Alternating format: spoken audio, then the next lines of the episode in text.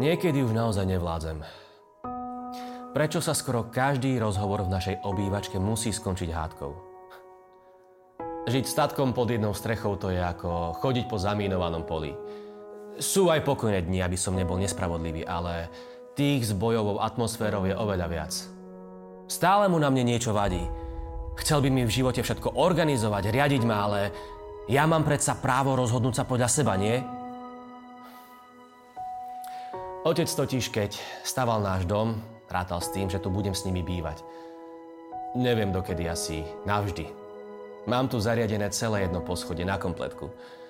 Dokonca s bratrancom dohodol, že po škole ma zamestná v jeho firme. Minule som len tak naznačil, že veď možno po svadbe odídem do väčšieho mesta, kde budem mať viac pracovných príležitostí. A bum, výbuch. Tak sa rozčulila, až mu na čele navrela žila. Že vraj, Týmito rukami som to tu celé vybudoval. Veď ja som mohol sedieť v krčme, ale nie, ja som sa tu drel pre svoje deti, aby mali všetko, aby im nič nechýbalo a toto je ich vďaka. Tento jeho tón vo mne štartuje turbomotor, že začnem aj ja. Tatko, ja som ťa o to prosil? Dokedy nám tu chceš všetkým organizovať život? Myslíš si, že ja som povinný ťa poslúchať skákať tak, ako ty pískaš? Čo ešte mám podľa teba urobiť? Máš pre mňa aj ženu vybratú takú, ktorá by ti bola pochutí. A už to ide.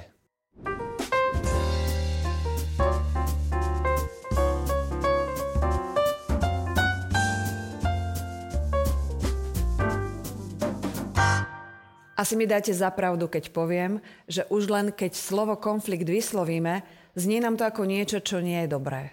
Niečo, čo by sa nemalo diať. Presne o takom niečom hovoril mladý muž v našom príbehu. Keď som niekde prvýkrát počula, že konflikt vlastne nie je zlá vec, poriadne ma to prekvapilo. Čo už len môže byť na konflikte dobré? Prečo vlastne ku konfliktom dochádza? Nedalo by sa žiť aj bez nich?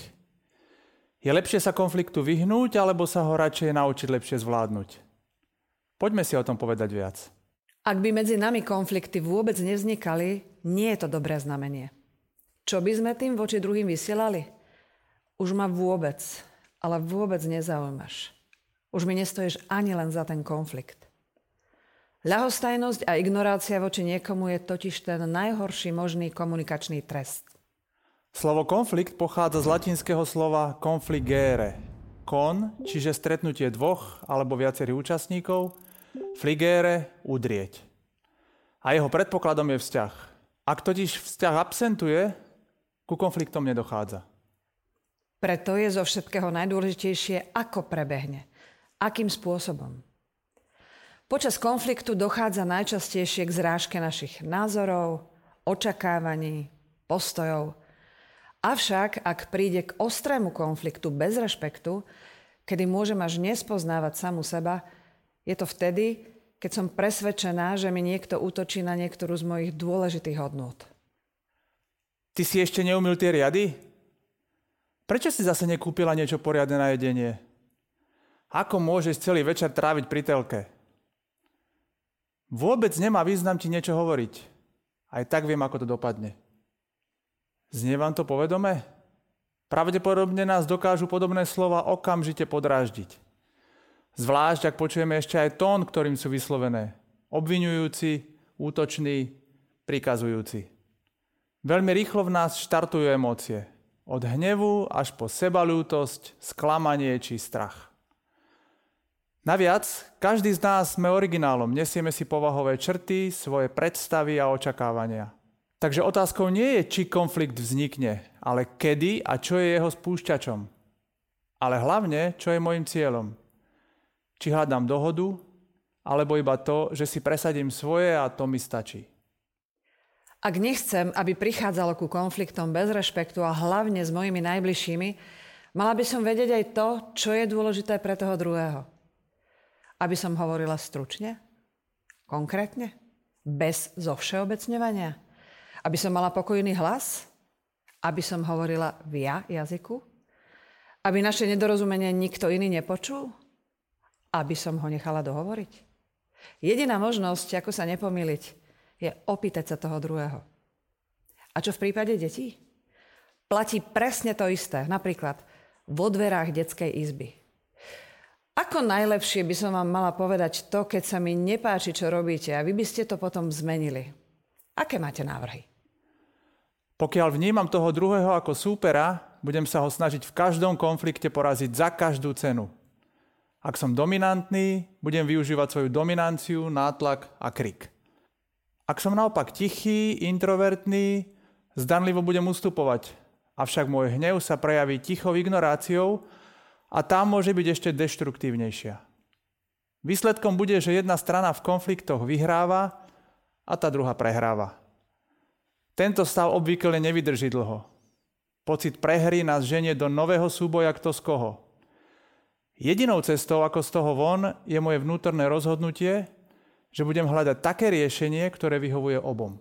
Napriek tomu, že nemám v rukách, čo urobí ten druhý. Potrebujem si však ujasniť, kvôli čomu mi táto zmena prístupu stojí za to. Konflikt môže byť v našich vzťahoch veľkou príležitosťou na zmenu. Práve on by nás mal pravidelne upozorňovať, že sú okolo nás aj iní že nemáme iba my patent na pravdu.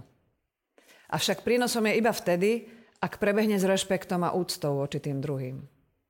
Ak mi na danom vzťahu záleží, stojí za to pouvažovať, čo bude po ňom. Aké to bude medzi nami, keď bude po všetkom. Stačí si len položiť otázku. Čo si vlastne prajem, aby bolo na konci tohto konfliktu? Pri každom konflikte ide nielen o to, aké komunikačné zručnosti mám, ale aj o to, ako dokážem pracovať so svojimi emóciami a do akej miery viem vnímať emócie toho druhého. A čo ste nám ku konfliktom povedali vy? Poďme sa na to teraz pozrieť.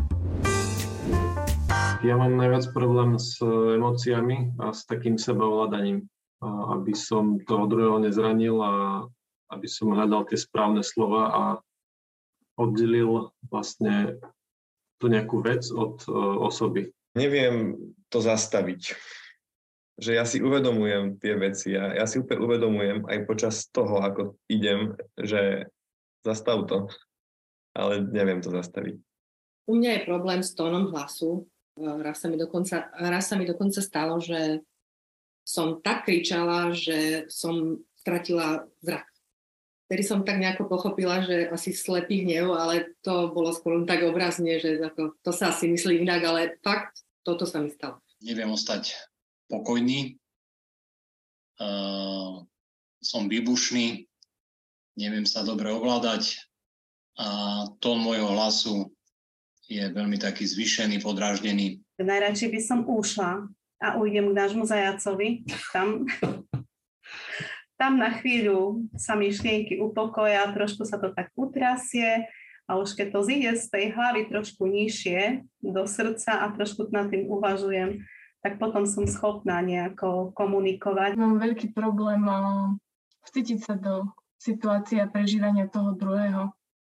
Mm, často mám tendenciu poučovať a presvedčať o svojej pravde.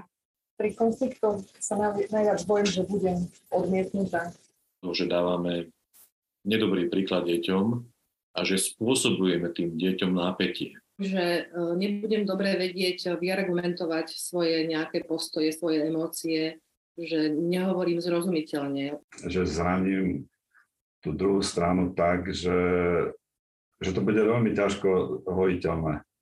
Ubližím človeku, ktorého milujem, použijem slova, ktoré potom sa ťažko dajú vrátiť späť následného odsudzenia a narušenia takej, takej vzťahovej väzby, ktorá, ktorá je medzi nami. Spúšťačom našich takýchto konfliktných situácií bývajú reakcie na to, čo povieme deťom, čo nepovieme deťom, čo ten druhý mal urobiť, čo nemal urobiť a ako zareagoval. Nemám k tomu čo dodať. hlavne keď nestíhame a potom e, jeden druhému povieme, ale však som ti to povedal a, a nepovedal. Nevenujem pozornosť nejakej veci, na ktorej záleží tomu druhému človeku. Neuspokojovanie tých potrieb toho druhého, že vlastne vznikne taký deficit a, a potom sme nervózni vzájomne. Niekedy vznikne konflikt, konflikt vtedy, keď chcem mať pripravené jedlo a nie je. A urgujem to a stále nie je. Takže toto je niekedy spúšťačom konfliktu. Ak pripustíme, že by naše konflikty mohli prebehnúť s rešpektom, je dôležité, aby sme v našej komunikácii dokázali lepšie počúvať, lepšie sa pýtať, lepšie pracovať s intonáciou a tiež, aby sme dokázali ovládať naše emócie. Inak povedané, aby sme vedeli zachovať vlastný pokoj a používali vecné argumenty, ktoré nie sú posilňované emocionálnymi útokmi. Za každým konfliktom je silná emócia strachu. Strachu z pocitu menejcennosti. Prudký konflikt veľmi často začína úplne banálne. Asi sa vám už stalo, že ste mali s niekým poriadny konflikt, na konci ktorého si už ani neviete spomenúť, prečo vlastne začal. A keď si náhodou aj spomeniete, až vám je divne. Ako zo známeho filmu Pelíšky. Pritom taková blbosť. Konflikt totiž veľmi často naozaj začne banálnou vetou, poznámkou jedného z dvoch účastníkov. Ak ju však ten druhý zavníma ako útok, začne sa cítiť menej cenne. Toho druhého začne vnímať nadradenie a veľmi rýchlo môže nastúpiť tzv. komunikačný ping-pong. Ako napríklad, zase je plný kôš. A to komu hovoríš? Celý deň som makal v robote. A ty si myslíš, že som si tu s deťmi šunky válala? No tak podľa toho, ako to tu vyzerá... To mi hovorí ten, kto nevie doniesť domov ani poriadnu výplatu? Prosím? Keby si aspoň navariť vedela ako moja mama. Toto bola názorná ukážka toho, ako sa dokážu dvaja ľudia postupne viac a viac slovne zraňovať. Pričom by stačilo, keby jeden z nich predsa len našiel v sebe silu zastaviť túto hádku už v úvode. Ako? Ak je vám blízky napríklad humor, môže to byť práve to, čo vám môže pomôcť zastaviť eskaláciu konfliktu. Zase je plný kôš. To nemyslíš vážne? Čo keby som išiel kúpiť nový, prázdny? Emócia strachu, ktorá v konflikte prevláda, sa navonok najčastejšie prejavuje hnevom. Hnev dokáže zatemniť naše myslenie a spôsobí, že takmer prestaneme byť schopní počuť a vnímať čokoľvek z toho, čo nám hovorí ten druhý. Čo by mi mohlo pomôcť ustrážiť svoj hnev a nekonať impulzívne? Jedna z možností môže byť, že zostanem ticho a budem zhlboka dýchať. Jednoducho sa pokúsim nechať zlosť vyprchať. Umožní mi to popremýšľať o tom, čo následne poviem. Tiež sa zniží šanca, že poviem viac, než by som chcel, prípadne to, čo by som nechcel. Môžem sa tiež rozhodnúť, že na slovný útok nezareagujem proti útokom. Namiesto toho môžem zareagovať otázkami, ktorými prejavím od toho druhého záujem. Zvýši sa tým predpoklad, že sa druhá strana postupne upokojí a že k ostrému konfliktu nedôjde. Na záver vám opäť ponúkame zo pár tipov, ktoré vám môžu byť pri konfliktoch nápomocné. Ak sa rozbieha nejaký konflikt, ktorého som súčasťou, pokúsim sa zamerať na to, čo chcem, aby bolo na jeho konci a podľa toho adekvátne konať. Ak vnímame, že sa v našom rozhovore spúšťa komunikačný ping-pong, budem skúšať, ako ho čo najskôr zastaviť. Ak v konfliktoch zvyknem neudržať kontrolu nad svojim hnevom, vyskúšam, čo by mi na budúce pomohlo zachovať pokoj. Ak zvyčajne v konfliktoch súperím o víťazstvo, skúsim sa vedome vopred nastaviť, že tentokrát urobím všetko pre nájdenie spoločnej dohody, tretej cesty. Pokiaľ sme vás aspoň trochu inšpirovali ku zmene vášho prístupu ku konfliktom, sme radi. Avšak je tu ešte niečo veľmi dôležité, na čo treba určite pamätať že ten, koho zmenu postoja mám v rukách, som iba ja. Ak mi však na danom vzťahu naozaj záleží, čo ma zastaví ísť do toho? Už len vedomie toho, že tým môžem prispieť k zlepšeniu mojich vzťahov, mi môže dať silu. Pretože dá sa to aj inak. Aj keď sú u nás niektoré témy ako rozbuška, môžem sa vopred nachystať, aby som sa nenechal strhnúť do hádky a aby som zachoval pokoj. Žiadny konflikt mi nestojí za to, aby som si s otcom na dobro pokazil vzťah.